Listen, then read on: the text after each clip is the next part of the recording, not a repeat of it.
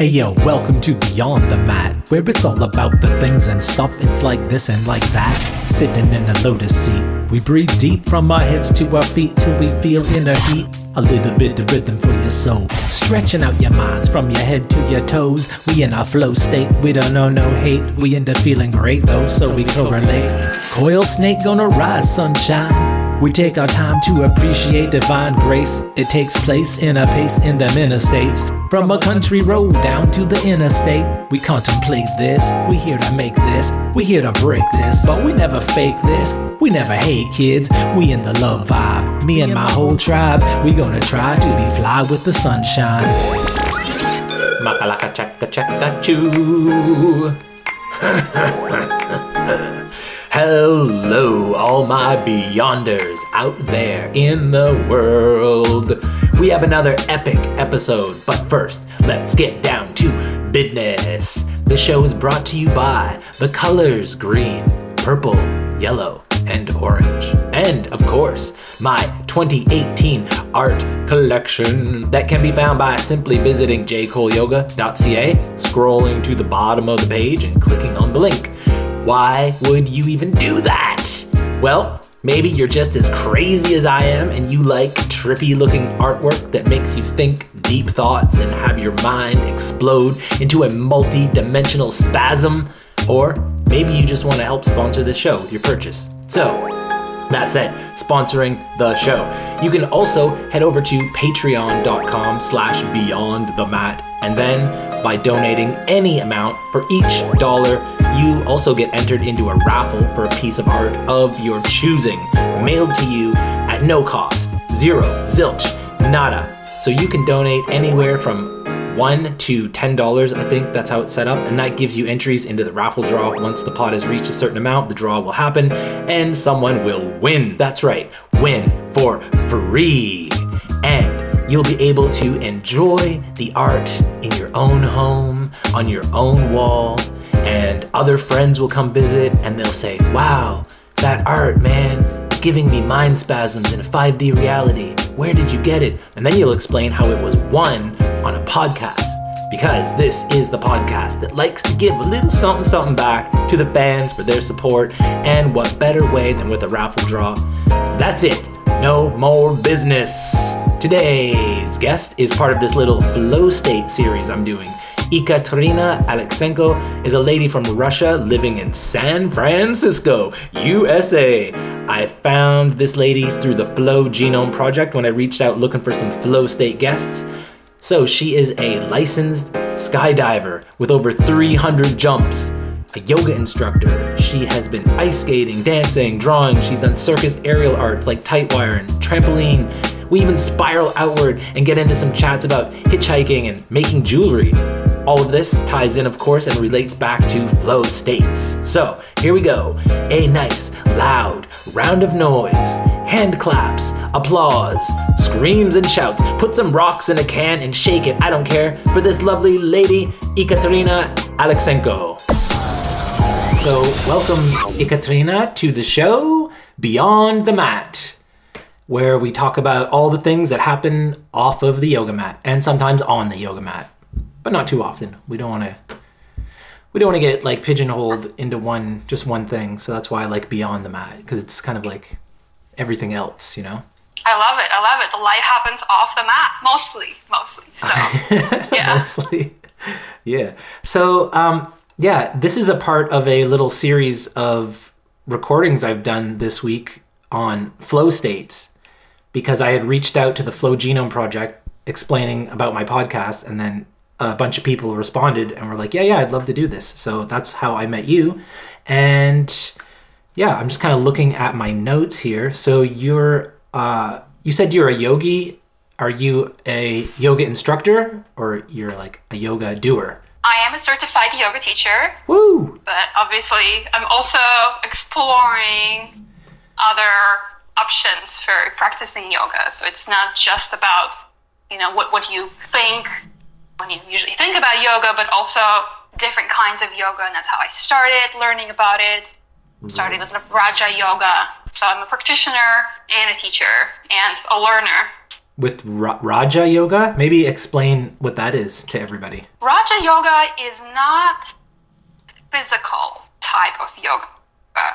It's it's a different um, sort of different goal of it, and we study yoga as as a way to work on ourselves rather than our bodies. Okay. And it it's not something that you can just go to a studio and learn, right? It's something you do, you experience. It's it, it's obviously practiced in different ways. I first learned about it in Russia, which is where I'm originally from, and it was very different. It was very different, and it, it really opened my eyes on different ways of being, doing, thinking, experiencing things. Right. So, yeah, like when you look at the definition of yoga, it means like to yoke, which is like basically like to to unite, isn't it? I'm pretty sure. I hope I'm not messing that up because I'm also a certified yoga teacher. I better not mess that up. Uh, to yoke meaning. Yeah. yes, usually that's what they say, right? Union of the mind and body, or soul and mind. There's Right. different definitions, and nobody really knows exactly what it is, I guess, because there's so many different definitions. People think about it uh, the way they want to think about it, and there's no right or wrong necessarily. Right. Plus, there's uh, different cultures, how they practice yoga in their culture context. Right. So it, it's kind of a combination of all those things. That's kind of like what we do though, like as humans. We like to complicate things because like even when you look at yoga going all the way back, it pretty much started with like what, 3 or 4 poses and then it just developed from that and they did the poses before or after these lengthy like 14-hour meditations. And it's funny because now it's completely flipped. Now the whole class is doing poses with a tiny little meditation. That, that's right, and it all it's just so funny to me that, that that's how it is now, and it's not necessarily wrong way, right?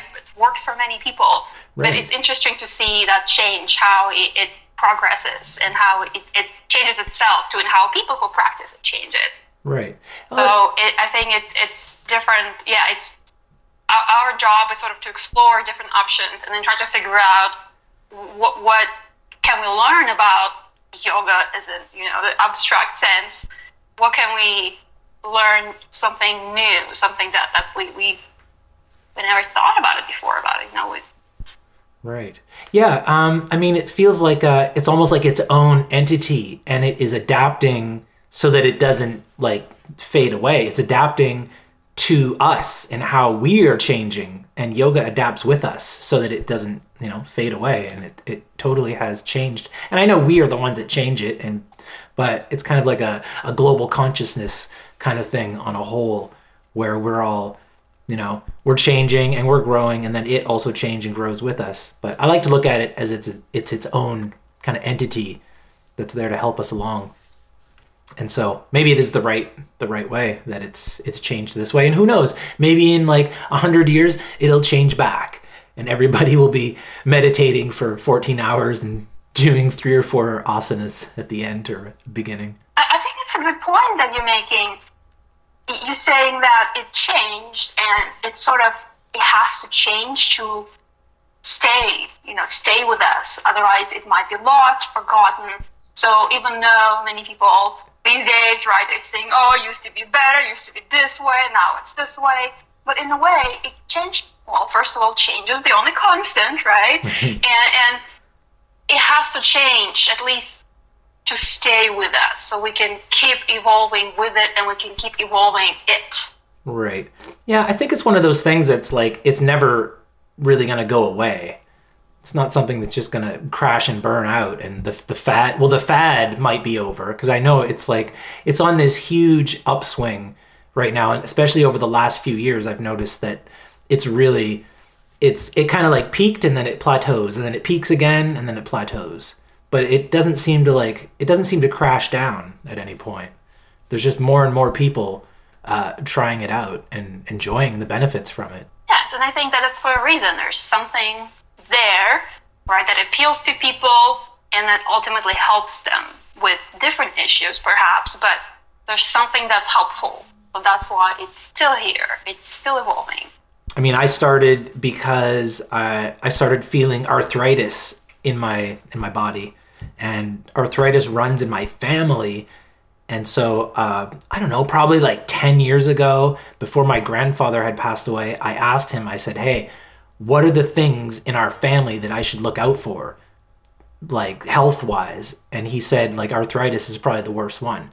And I was like, all right. So immediately I jumped online and I was like, how to prevent arthritis. Chicka, chicka, chicka, chicka.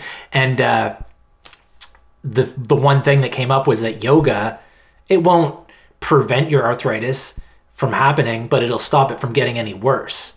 So that very first day, and this is when I was living in Los Angeles actually, that very first day that I felt those arthritis pains for the first time in my life, I was like, oh, this is it. Time to start the yoga. I had put it off for probably 10 years. and I kind of feel like, man, maybe I should have got into this earlier, but here we are. It's okay. It's better late than never. yeah, yeah, exactly. It's been like three years now, I think. Two, two and a half to three years that I've been doing it. So yeah, what's 2015, 16, 17, 8, oh, four years. Okay. it's been longer than, than I thought. So uh, yeah, getting back to uh, flow states, which is such an exciting topic because being in that flow zone is just like the most amazing thing. And I mean, I'm definitely not a flow junkie. Like I'm not chasing that high all the time. I just I know it, it happens when it happens and if it doesn't, it doesn't. And I'm totally fine with that. But I mean, to be able to like look into ways to trigger the flow state without having to do a 90 minute yoga class to get into that zone is really what I'm interested in. Like, is there is there like a, a pill I can take? um, not that I know of. That would be great in some situations. and and I think you know when when we see that something is beneficial to us, for example, flow states, and then we think, okay, well, how can I have more of that in my life?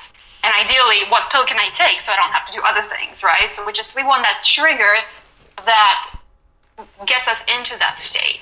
But by doing that, we sometimes forget that other things go along with it that usually bring us into flow states naturally. Yeah. And we don't necessarily want to skip all those things necessarily. Right. So I joined into the Flow Genome Project. Uh, I had learned about it through this guy on YouTube, Jason Silva. He makes these really cool videos called Shots of Awe, and he's the one Yeah. who put me onto that. And then um, they had some kind of free five day course that they did just to like get people introduced into the whole system that they're doing.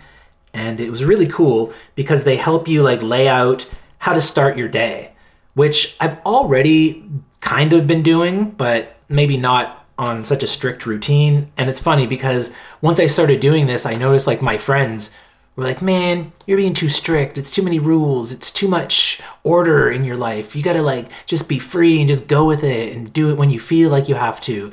And being a self employed person, my job is chaos. I am all over the place every day.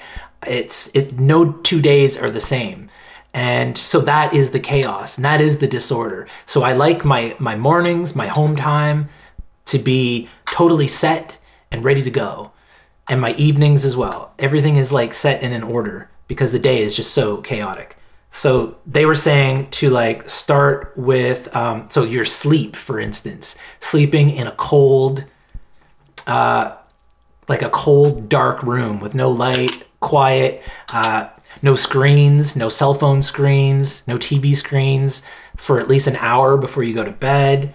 Um, drink a pint of water as soon as you wake up because apparently you sweat out a lot of water at night. Uh, do your moves right away. So do some yoga or do this like 300 thing that they do. Uh, do your MIT, which is your most important tasks, your three most important tasks. So I have a huge list that just goes on. It's probably a 10 year list. And it says to just pick the most three important for the day and just kind of like tackle those. Um, there's a daily gratitude involved. So I have a timer on my cell phone set for 314 every day. A timer goes off and it says do your gratitude. So I just stop whatever I'm doing and I open up a little notepad and I write down three things, three to five things that I'm grateful for. And then later at night, it says to write down tomorrow's MIT's most important tasks. And just by doing that alone, uh, yeah, it really brought a lot more order into my mornings on top of the order I already had because I was getting up at 4 a.m. every day, doing an hour of meditation, and then doing an hour of yoga. And now it's six o'clock in the morning, and now it's time to you know get ready for the day. So uh, that has been really, really helpful and really interesting. The way that you can like set up set up your life for greatness, basically. Uh, yes, and I love that Flow Genome Project, what, what they're doing, uh, their mission, and how they distilling some knowledge and anecdotes, evidence, and how they give you this framework. Do this, do that, and you know, it, it, it's some of it is is is going is coming from research and peer-reviewed articles. Some of it maybe not as scientific, but still very helpful to people and, and that's where I think it's very important to bring all information together and see what actually is helpful to most people. And, and that's why maybe it sounds, oh yeah, common sense, drink water in the morning, exercise, you know, who didn't know that, right? But it's a way of, again, like you said, structuring your life that, that can bring you a lot of positive emotions. And that can, as uh, uh, Mihaly Csikszentmihalyi, who originally wrote uh, Flow, the Psychology of Optimal Experience book, he said that happiness as a state comes from that, you know, ordering your consciousness. So being in control what is in your consciousness. And by ordering it, for example, like you said, having a structure, certain things you do, you take care of your body, you're drinking water, you know, you're eating nutritious foods, you're working out, and in your mind as well. You're doing some things like, again, gratitude, right? Or, or writing down the most important tasks you're going to accomplish. You, you kind of starting those, the processes in your mind, planning, so that you know that it's kind of there, right? Like a computer, you have a program running, you wrote down your most important tasks for the day, and when you wake up, the program is still running in the background, so it'll be easier for you to get started on those tasks. And by doing all of these things together as a system, they make flow states more likely to happen. They don't guarantee it. No. But and- all of those things that you mentioned, it, it looks like most of them are necessary for most people to enter flow states. Because if we're tired, if we overworked, we hungry, we stressed out, it makes it so much harder to get into flow state because we, we constantly, right, we're constantly thinking, what can we do better? How can we relax? How can we make more money, bills, cars, traffic, all of this keeping us in the present moment, but not in the way of flow state, but in the way of trying to troubleshoot. And, and you know, so anxiety, right, kind of comes with it as well. And sometimes when it's too much anxiety, then you definitely can't can't really enter flow state and be in, in the moment, but without your this little inner critic, without yourself that it, that is scanning everything around you and trying to make plans and thinking and what am I going to have for dinner and what should I say to my boyfriend, right? All these things. and again, so by ordering our consciousness and our life in general, it makes it so much easier to achieve the positive experiences. Right. And um, yeah, like you said, it's not about like all doing all of these these things that the the genome project has set out to do. Like you said, that itself doesn't create the flow state that just sets you up to be more apt to have one. And um, I just want to go back real quick. What was the name of the author of the flow book that you mentioned? His name is very hard to pronounce because it, it's long, and it's Mihaly Csikszentmihalyi. If you just Google Flow, the psychology of optimal experience, it should bring it up. Has great ratings. Many people read it. It it triggered many people to keep exploring the flow states and um, uh, Mihaly, he, he's a researcher, right. I believe at the University of Chicago in the moment. And so this information comes from the peer-reviewed articles, which is great, I think, to have as a base something that, that's uh, been researched, right, using scientific methods, using many, many people, trying to find those the core principles, what makes people more likely to have flow experiences. Right. So with yourself, I mean, I know you've already told me a few of the uh, your flow things that you've done. Uh, what what are the things that you get your flow from? I mean, aside from yoga, of course. So there's, there's been so many things, honestly, and, and it's, it's great that there's still more to explore. And I'm the kind of person who it's very hard for me to have that structure and to stay on one task for a long time. But I love playing, so I, I keep exploring different activities. So I engage in many, many things. For example, you know, it starts from things like ice skating and dancing and, and other physical activities, but also it could be drawing and, and maybe even organizing things can get me into flow state. And then, of course, extreme activities. I'm a licensed skydiver with more than 300 jumps. What? Those things definitely help. skydiving? Oh my god. I've always wanted to go skydiving. It's just never come up except for this one time. And um, so I'm I'm in Victoria in British Columbia, uh, Vancouver Island. Um, but I'm from Halifax, Nova Scotia, the whole other end of the country.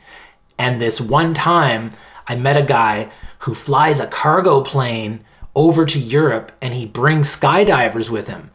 And you're allowed, and it's free. It's totally free. I mean, you need your gear and everything, but to get on the plane, he'll bring anybody and he'll fly you out and you have to jump. And if you don't jump, then you're paying for the plane ticket to Europe with them. And it was some kind of cargo plane thing that they were doing. And I was like, this is it. This is my chance. And then I just kind of chickened out because of the, the cost of involved with, you know, flying over to, to Europe and back again.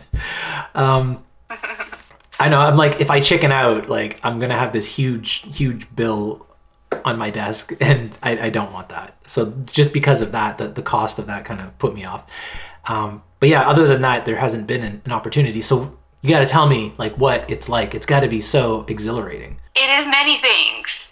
And when most people think about it, when they hear that I jump out of airplanes for fun, and they start kind of imagining how scary it must be, how cool it must be, and all those things. And while it's true, it is scary and fun, there are also many other emotions that come up, especially if you start doing it regularly, not just once or twice as a tandem, but when you start practicing it, right? More training. We usually say, oh, it's a sport, skydiving as a sport. And there's a lot of disciplines within it, competitions, and it can get very sport like. But also, it can be art like. And this is what I like to do. I like to jump out of airplanes for fun and use my body as a way, as a sail, as a wing. I like to move around in three dimensions. And it's hard to explain what it feels like, but at first, when you don't really know how it works, if you don't have body awareness, if you don't know how air works and, and how planes fly, at first you're just tumbling around and you know, adrenaline pumping and everything, and looking around and realizing that, oh my God, this is our planet. I'm not on it right now. I am in space. And I'm rushing down towards my planet. But you can't quite feel it because when you're in free fall, it doesn't really feel like you're falling when you reach the terminal velocity, that is. You do feel a lot of, of pressure from the wind because you're falling so fast right? And, and it's, it's sort of like when you're in the pool, you're swimming, you can feel the water around you. So similarly, you feel the air around you. We call it the relative wind. Right. And obviously, it's noisy. You cannot talk to each other. And you wear you know, suit and helmet and, and parachute and other equipment to help you survive. But it can really be, I found it's a spectrum.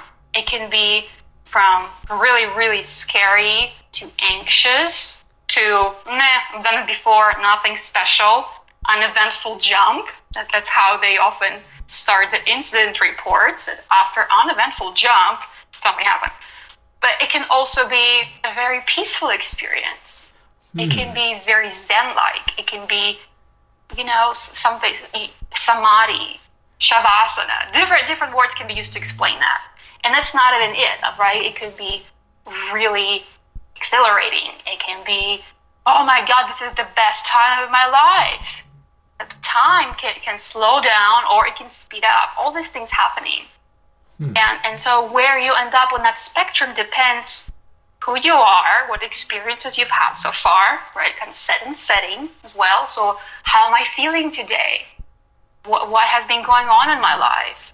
And also, right, perhaps the situation, where are you doing it? Who are you doing it with? Do you have support? Do you feel like it's a safe drop zone where you're jumping from? So really people can, can experience all kinds of things when they skydive. Wow. So I have a couple questions. What is the general altitude that people jump from, like on average, just a regular basic altitude jump? And then how long does it take before you come down to the ground? Like how many seconds or minutes do you have before you have to pull your chute? It doesn't take long because we usually exit at around 12,000 feet.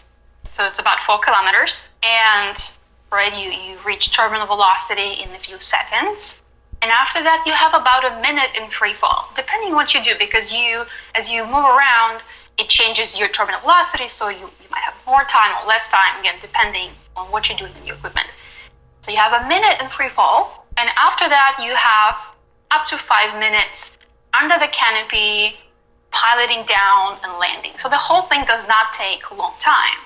What actually takes a long time is packing your parachute and getting in the plane and getting the ride to the altitude. So, so perhaps I could say that one jump takes an hour, right? You have to maybe pack your parachute, go wait, you sit down the plane, 20 minutes of the altitude, and again, sort of the skydiving, most people that, that, that they think about is only one minute out of the whole hour.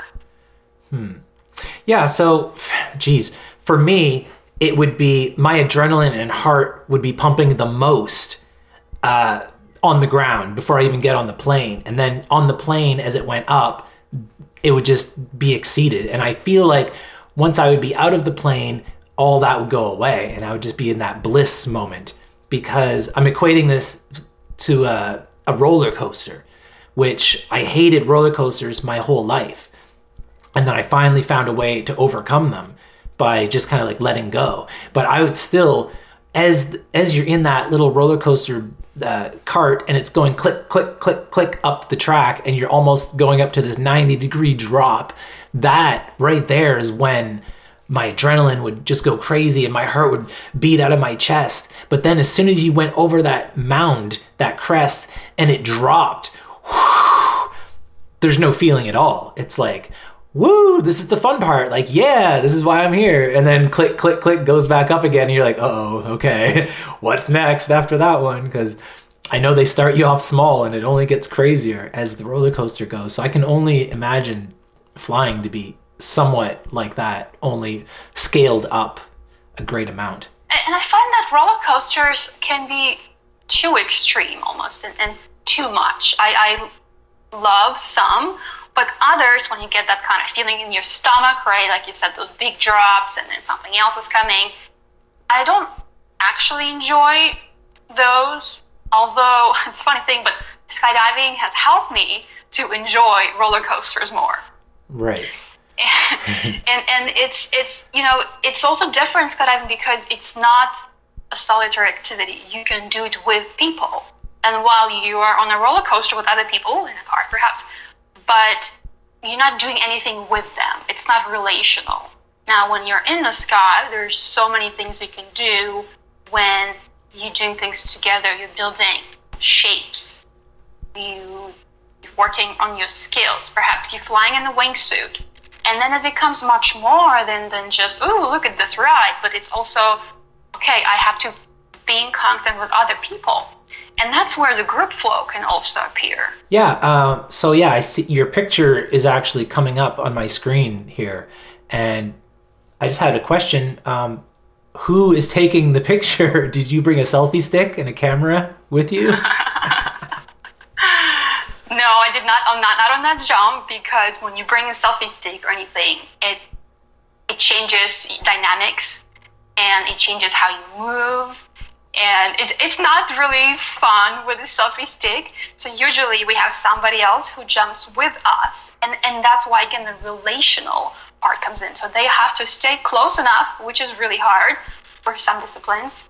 But there's in free fall, we're falling towards the earth, and they have to be within two to ten feet, let's say, from me. So they're there with a camera on their head, and it's filming, and or taking pictures, and they stay around. Yeah. Huh.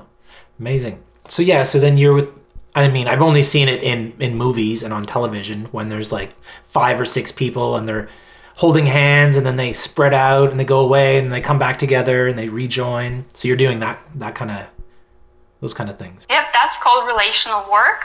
That's when you jump out with a group of people and you have a goal in mind, or not. The, the when you do have a goal in mind, that that's sort of the, the sport that we talk about, and you you know what you're supposed to do, what shape, what your position needs to be, who you need to grab. You can hold hands. Uh, there are also grips on your suit, so sometimes on your legs, sometimes on your shoulders, and you try to arrange those figures together, all while falling down, rushing towards a planet. Wow. That yeah, that's mind blowing. I'm definitely I'm definitely gonna do it before my time on Earth is done. And yeah, it, it has to happen. Um so uh I don't know. I don't really have any more questions about the the jumping. If you had anything else to add, um, I'd like to talk about the uh, the circus because um, for the longest time, the circus was something that people ran away to when they had no other options left in life, kind of thing. Like, oh, well, might as well run away and join the circus.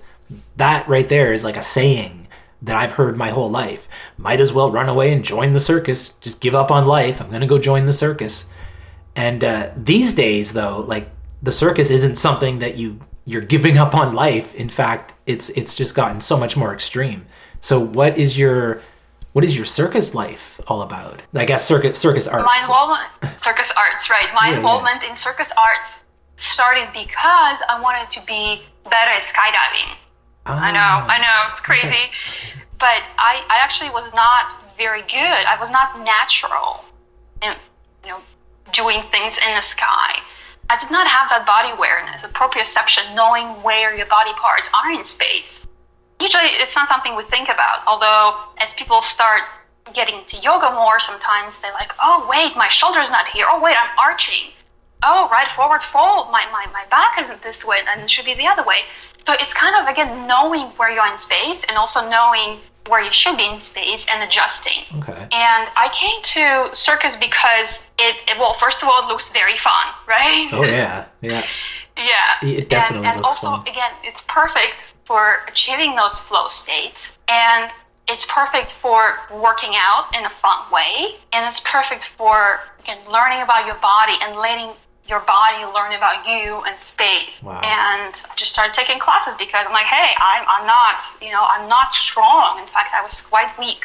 And it just, it, it appealed to me because, it, again, it's just like, wow, I, I, I wonder if I can if only I could just try. Let me try. And you know, these days there are classes everywhere, right? If you just Google uh, discipline within the circus that you want to try, from juggling to flying trapeze, then you can just start doing it and take you know classes once a week or twice a week, and kind of start experiencing flow states and fun this way. Wow. Would you say that the circus arts itself is uh, strength building, or is the strength building done elsewhere, and then the circus arts just kind of helps put it in line? in general, circus is great for building strength because you're doing it in the way, in a natural way for circus, and you have a goal in mind. For example, if you want to, again, whatever appeals to you, but let's say you want to do some tricks on the trapeze.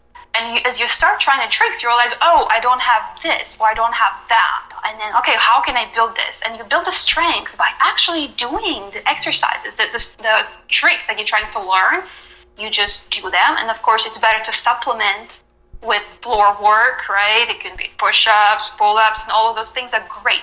But also, by engaging in uh, activities in circus, we're training our whole body and mind. And this way, strength comes. And it's fun, so more likely to go and do it again, right? So more likely to actually achieve our goals and become stronger and also you know, be able to do those things that, that usually you just see people do, and you're like, wow, okay, I, you know what, I'm not coordinated. No, I cannot do that. cool. What are the things that you do in in circus arts? Like, what are the what are the different activities? I guess. First, I started with hula hooping, Ah, which yeah. is is not necessarily circus arts, but it's kind of, I guess, a gateway and it is something that I still do. It's still evolving, surprisingly. It's now different materials, different ways of doing it, different tricks. But also, I, you know, when I was a kid, and my dad would bring me to circus in Moscow, and, and it's it's a great place. I mean, they've been there for 100 years. They have a permanent building, and it's an amazing place. They have shows almost every day of the week and and you see them do all those things and acrobats and and people flying on the trapeze and tight wire walkers and, and you just wow and you sit right and that kind of that feeling of awe that comes with it yeah. it really stayed in my memory yeah and it's again that this feeling of awe in general even now is something that helps me and transcend stress the life the bills and everything right? It's something that brings me closer to who I am, perhaps, who, who we all are, in a way, part of us that, again, it kind of takes us away from the realities we usually experience. And bring us somewhere, you know, in the present moment. And then from, so from, you know, of course, thinking like, oh, wow, I remember those people flying there, you know, I don't know, it felt like hundreds of feet away back then, but now I know it's lower to the ground, but still. So I, I decided, you know what? I'm going to go and try flying trapeze. Why not? You know, again, life is short, and hey, if I can have fun and maybe it can help me train to be a better skydiver, and it, it can allow me to move after sitting all day at work, why not? So I started doing that. And then I realized, well, you know what? I'm actually a not great uh, of a flyer. I need, I need to learn more. And then I, started doing trampoline. I started training myself on an Olympic sized trampoline. Not those small ones, but the one that has, you know, that's bigger and has uh, the bounce that can give you more energy to perform tricks or just have fun. Right. Um, geez, I remember when, I remember when I was a kid going on trampolines. Like it was always a lot of fun, and uh, doing flips in the air, being up so high, bouncing, and then you fall and get your leg caught in one of those springs on the side. Uh, but uh, Yes. yeah. Um, so it seems like uh, you have your.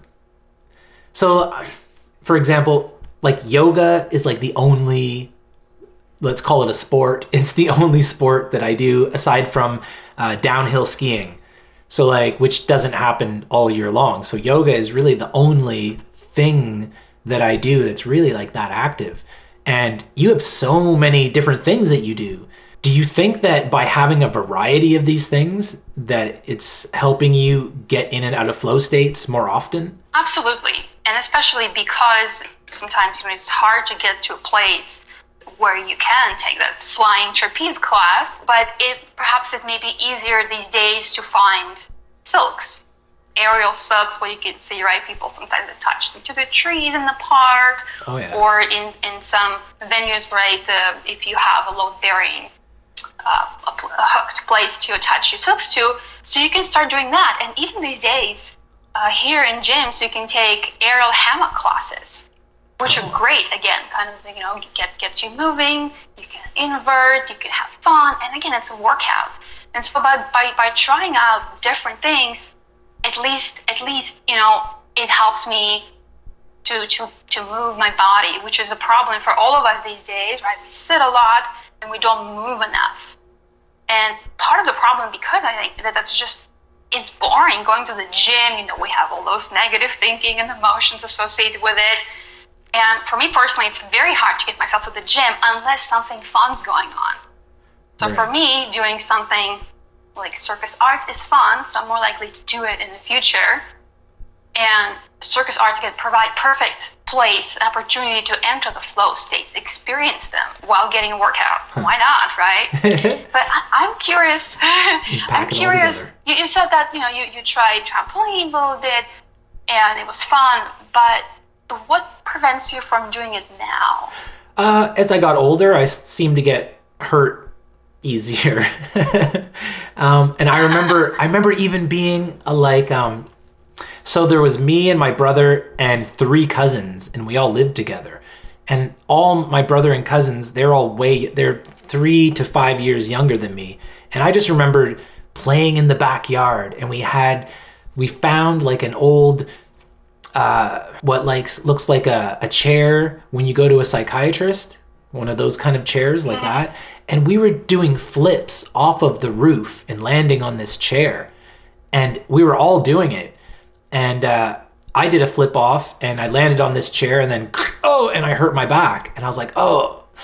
And that was the, that was the moment that I noticed. I was like okay. So I'm I'm older than everybody by like 3 to 5 years. And I'm getting hurt now. And I was like I kind of don't want to do flips off off the roof anymore. And I kind of don't and it just seemed like uh, my younger cousins and, and siblings were always able to just keep doing crazy stuff. And they weren't getting hurt. They were still that young age where they were bouncing back. And i mean even though i was only like 10 or 12 years old i was getting hurt. And i kind of like started to stray away from doing physical things like that because every time i did it i would get hurt. And i was like ah, i kind of don't want to get hurt anymore. So that's basically what steered me away from uh, you know doing things like that. I like to do safe things on the ground i guess. But the skydiving is definitely still on the list. Yeah, and I, I, think you should definitely try it, especially you know because you wanted to try it and you had the opportunity. And it, it's actually one of the safer sports. Not many people realize that statistically you're more likely to get hurt while driving through the drop zone than while actually doing the tandem jump. I know statistics. so a tandem is when you're strapped with somebody else. Is that right? Exactly. That's how most people uh, do their first jumps these days. So you don't have to really learn much. They give you a brief briefing and they strap you and, and together, right, in the plane. And then you don't have to think about your canopy or anything. You can ask and kind of play around with it while, while you know, you're under the canopy. But other than that, even landing, most of the impact the instructor takes on his or her feet. Uh, when you land, I guess that's another question about the skydiving. When you land, like I've seen parachuters uh, parachuting down, and it, from the ground, and when I look up at them, they look like they're just kind of floating really slowly, and they're just kind of cruising around. But then when you see them start to land, like they're coming down fast, and you got to kind of like be ready, and your feet hit the ground, and you got to kind of run a little bit. So how how turbulent how crazy of a landing is it usually? That's a good question. And usually the landing it is is really easy and not much of impact at all. Uh, when I did uh, a jump with a military round parachute back in Russia, because you cannot do it anywhere in America, I think, unless you already have some some you know, connections. But what we did, we practiced jumping from a table that was about a meter, so about three feet hmm. tall, right? So that's the impact that they say about. So it's not that bad. However, it depends. Really, it depends. Depends what wind is doing, right? Are we right. putting ourselves in unsafe conditions when it's really windy and when direction of wind is not desirable, for example, right? Or right. like what kind of canopy do we have? Do we have enough square footage to slow us down enough? And are we using it the right way? Because you actually you changing the shape of your canopy and it helps you slow you down and you need to do it in a precise moment okay. and this if you do that which which usually if you when you go and watch people do that, that that's what they do and that's why they slow themselves down from it could be very very fast from speeds let's say just just for the sake of have, giving you a number from 30 miles per hour they can slow themselves to zero miles per hour Wow. And then they should just step on the ground, right? So sometimes you have to run it off a little bit. Sometimes you do have maybe five miles per hour, right? So it depends on the wind. So, but even five miles per hour is not that bad. So really, you just kind of step on the ground and you continue running as your speed decreases. So it's really, it's really possible for many people to do that. Oh wow! See, I didn't know that you did that. I didn't know that you changed the shape of the canopy to adjust. I thought it was just out and that was it, and you just kind of float down. Um, so yeah, that's super interesting to learn that. Um, you had mentioned in your text to me about uh, hitchhiking. So I'm wondering if that was a was meant to be in with the flow state stuff because I'm so I'm 39 years old. I'm definitely from the era of hitchhikers back in the day when it was totally a safe thing to do and everybody did it and it was a really good way to get around and uh, and meet new people and explore. And I was in a band before, so I would always travel with CDs and I would just give my drive uh, one of my albums like as a payment, and they always appreciated it. And even though it was a uh, hip hop and rap music I remember like some like more hillbilly kind of people who were like, I don't like that stuff. I like country music. And I was like, look, man, just hang on to it. Maybe you'll have a, a, a nephew or, or, a neighbor or someone who wants it and just give it to somebody else. So they, they really appreciated like having something like that. But yeah, coming from that era of hitchhiking when it was an okay thing to do. And nowadays it's so highly frowned upon in fact, it's even illegal in some spots in Canada. So you're not allowed to hitchhike on any highways. You're kind of allowed to hitchhike on side roads, um, like side country roads. And I had a friend traveling from the East Coast all the way out here to the West Coast.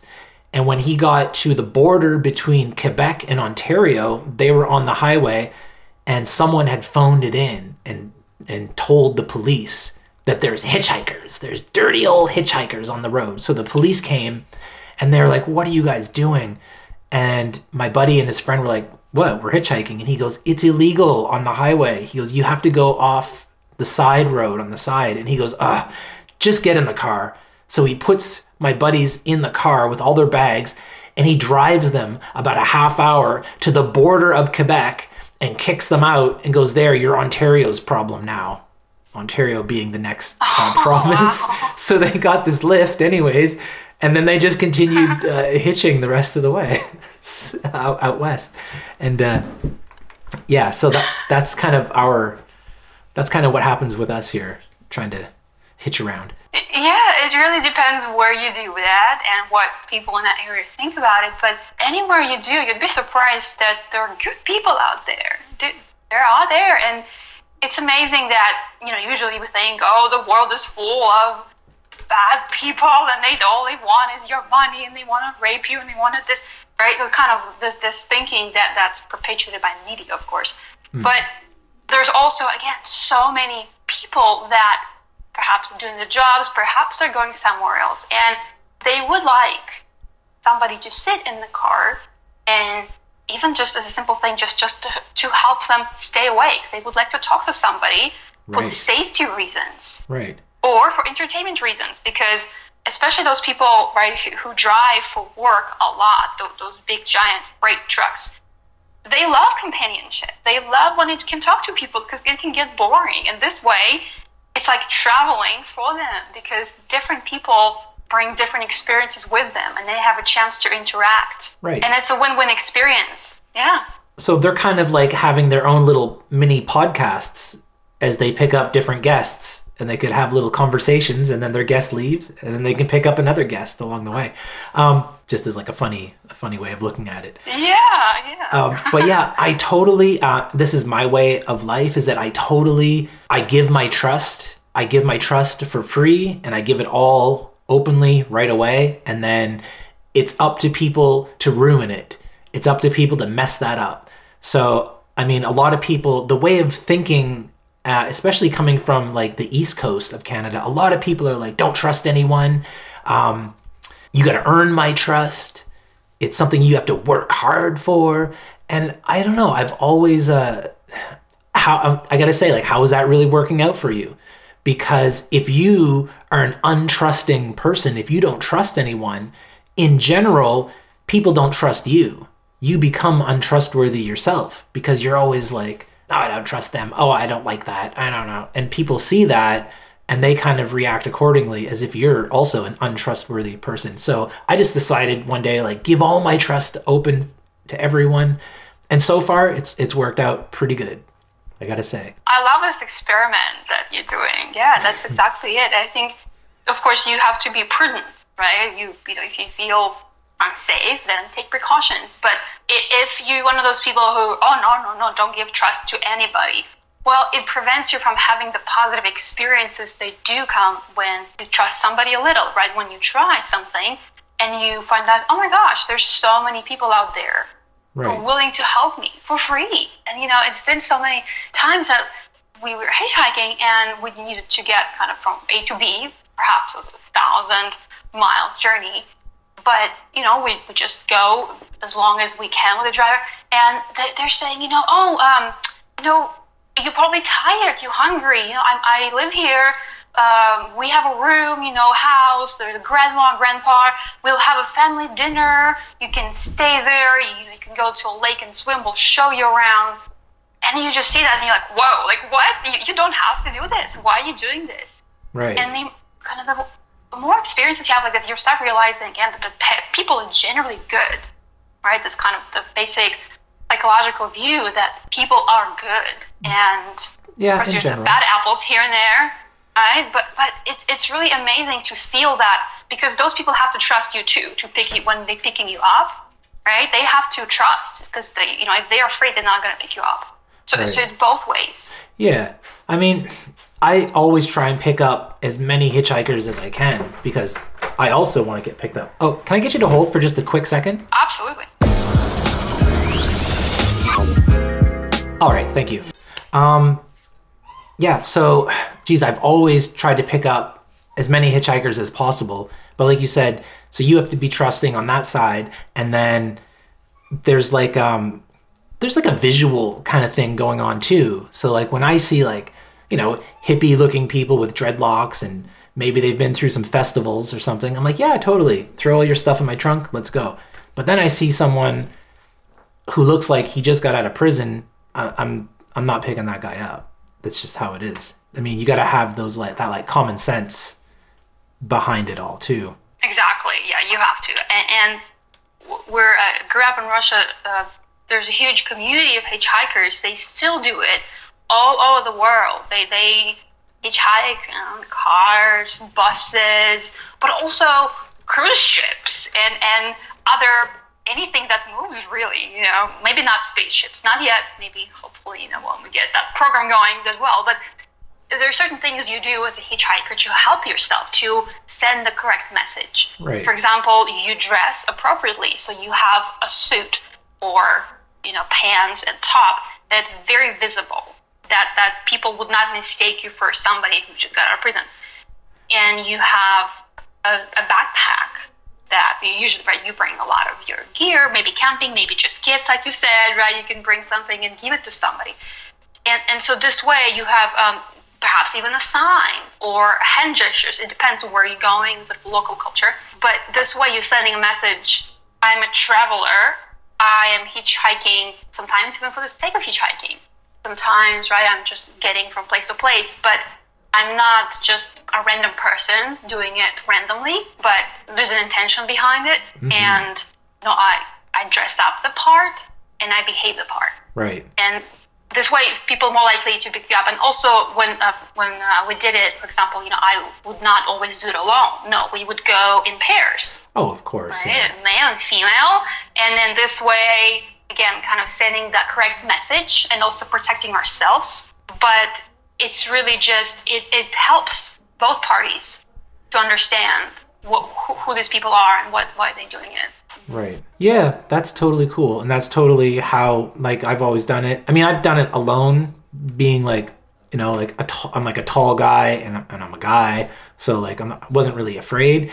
And uh, I've also done it with uh, lady friends of mine as well, and I don't know. It's I can't say that one way is better than the other like if you get picked up more when you're alone or more when you're with someone, uh, I think it's just like an, an odds thing. It just depends on who happens to be driving by, who is open to bringing in guests into their car. It's kind of like that. Yeah, and it's really okay. Whichever way you do it, it's okay. And again, it's just surprising things happen. And of course, right when when you see somebody slowing down to pick you up, you have that chance to interact with the person. You don't have to get in if you don't like them. You have that chance to say, no, thank you. Mm-hmm. Or perhaps you could just ask them a question. You know, you don't have to say, yeah, I'm actually going somewhere. So it, it's really, there's a lot of control that you have. And this way, you sort of knowing who, who you're going with, as opposed to if you take a train, you don't know who the people are in the train. You don't, you know, there's a lot of people, and like I used to be afraid of bombings and you know things that happen. and being in a train, you're always looking around, scanning around. You don't know. At least when you're hitchhiking and you pick up picked up by somebody, you can gauge, you know, uh, there's somebody who's just driving for work, right, or they're kind of sketchy and rather not go there. Yeah. But it, it's yeah. sort of strange, but but you do have a choice. Right. Um, yeah, geez, I've only ridden the train a couple times here because our train in Canada isn't really the greatest, and it's quite expensive. Actually, it's it's getting up there with like a plane ticket, and our our plane tickets I think are the highest priced in the country, uh, in like North America, and um, yeah, riding the train was so cool. And the first time I rode the train, it was like, and I didn't know there was a season for trains, and I rode in the off season. So I ended up having like this booth to myself, like four seats, like the, the seats that face each other. You know what I mean? Like uh, like in a bus, Yep, yep. two the two seats would face each other, but there was like four of them, and it made this like booth, and I had I had all my bags in there, and I had my laptop, and I was watching movies and and t- cartoons and things on my laptop, and uh, it was awesome. It was great, and. Uh, the second time I took the train, I thought it would be the same thing. And I showed up at the station and there was a line out the door and they were announcing that all the tickets had been sold out. So they turned like 20 to 30 of us away and they told us to come back in another week or two. And I was like, well, there's a week out of my vacation that I just lost. And uh, then even so, after that week went by, I ended up in a little a little one seat just by myself by the window with trying to have all my bags with me all piled up under and on top of me. So I ended up sitting for what turned out to be a 72 hour train ride, which was only a 12 hour car ride because the train stops so much and it slows down through every little town. And then, uh, yeah, it, it was great being cramped up in this little seat. And I was like, okay, the train used to be awesome, and now it's officially not awesome because you never know what you're going to get. But this second time, there was a guy and a girl who were like really sketchy looking, and they had to have been like high on something. They're just bugging out, and they wouldn't sit in their seat. And every once in a while, uh, someone would come by and check your ticket and check your seat number and make sure because they're doing like a head count to make sure everybody's still safe, everybody's still here. And this guy and this girl wouldn't sit still. They kept getting up and taking their bags and leaving and walking to another seat and moving around. And then the the staff told them like, look, you have to sit in your assigned seat and you have to stay there the whole time. And they're like, yeah, yeah, sorry, buddy. And then they would sit down for like five minutes and then they would get up and leave again and, and move all their stuff. And so when we got to the next stop, there were like 12 police officers right there at at the station and they came in and, and took these two people off the train so like they don't mess around like it's serious you got to listen to what they tell you to do or else you're out and then like we weren't Oh. even we weren't even anywhere in in in the country where like there was anything it was just kind of like you know a really small town somewhere where the train happened to stop and that's where they were taking these people away so they weren't even in like a, a big town or a city or anything where they could you know maybe go get a hotel for the night or whatever they needed to do Wow, quite an adventure for those people. Maybe maybe they even hitchhiked home or wherever they were going. maybe they should have hitchhiked all the way Yeah. Oh my. Um geez, what um I think that was it, eh? Uh jewelry. Jewelry. What's that? Like are you getting in a flow state making jewelry? Is that really a thing? I know I know I I make art and I get in the art zone, but because I draw, I'm usually like hunched over a desk and my back starts to get sore and my eyes get strained, so it's not always like the most fun thing to do and it's not technically relaxing by any means. So, but yeah, you do kind of get in that zone, that flowy zone, for sure. But it just doesn't last long. Um, yeah. So tell me about making jewelry. Do you have like an Etsy and all that kind of stuff? No, I don't have an Etsy, but it, it's just something that uh, I love doing, and I, I use the you know those those glass beads, and you can make bracelets or necklaces or earrings or just different shapes with them.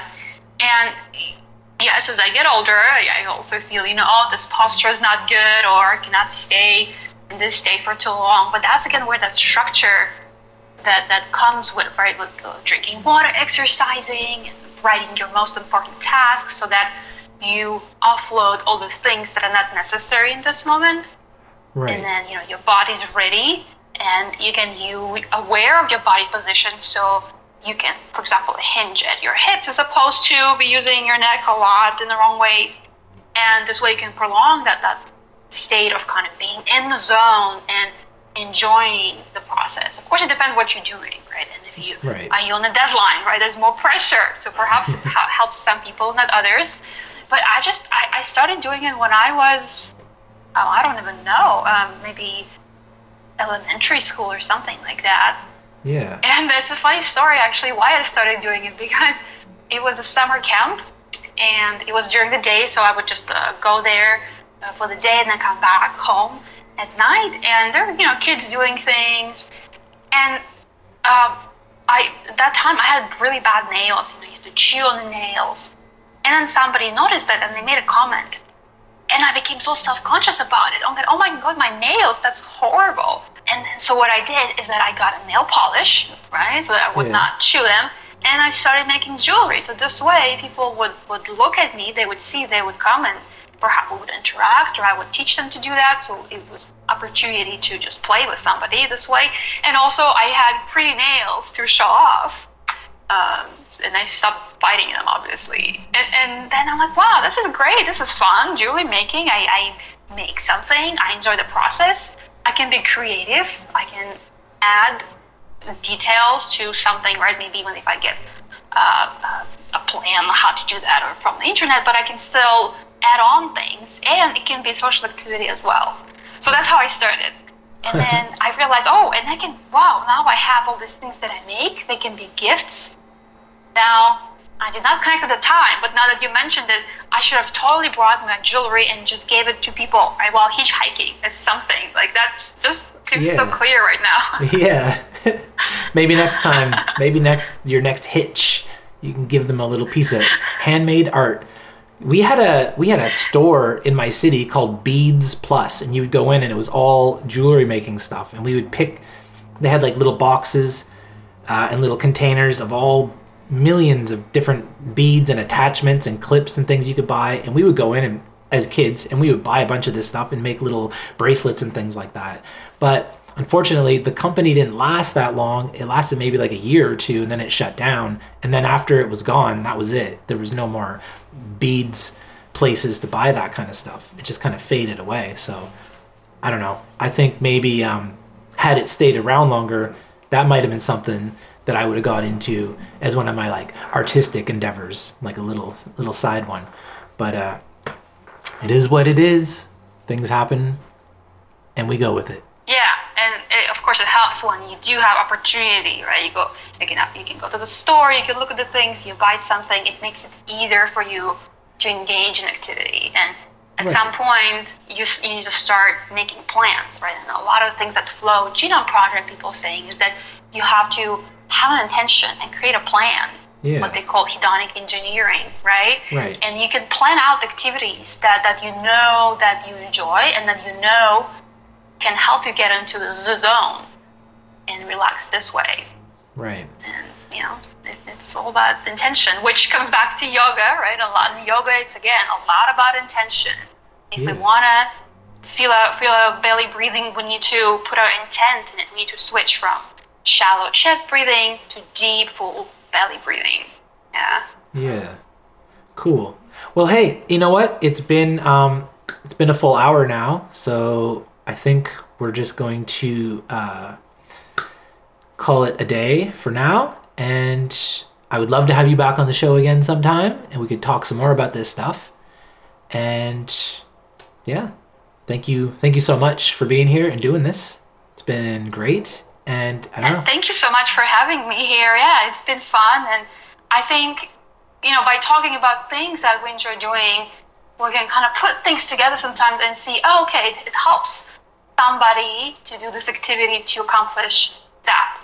Right. And why don't I try? You know, I get it make, makes us more likely to try new things, and I think this is great. Again, again, the more we do uh, positive things, things that bring us joy, the more likely we'll do other positive things. And hey, you know, this way we'll we, we can have amazing experiences and you know, other people around us will also have amazing experiences with us. So we yeah. win.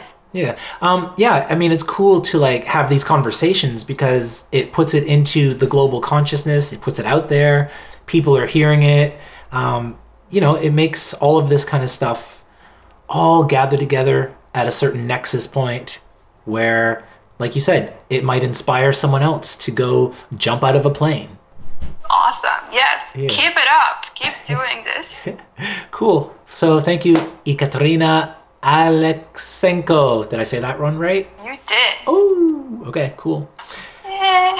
All right. Well, thank you again, and goodbye, everyone. Thank you, Jason. Bye. Bye. All I gotta say about this podcast is this hashtag level up skydiving. Wow, more than 300 jumps. I'm super impressed and I'm like speechless. And I don't even know what to say about this right now, other than uh, this is another one of the all time favorites for sure. This is one that I hope everyone gets to listen to and really enjoy and get something out of it. There's surely wisdom to be gained. Alrighty then, that's a wrap. Another episode for the books. Until we meet again, peace, love, and light. Namaste, and all that other good noise.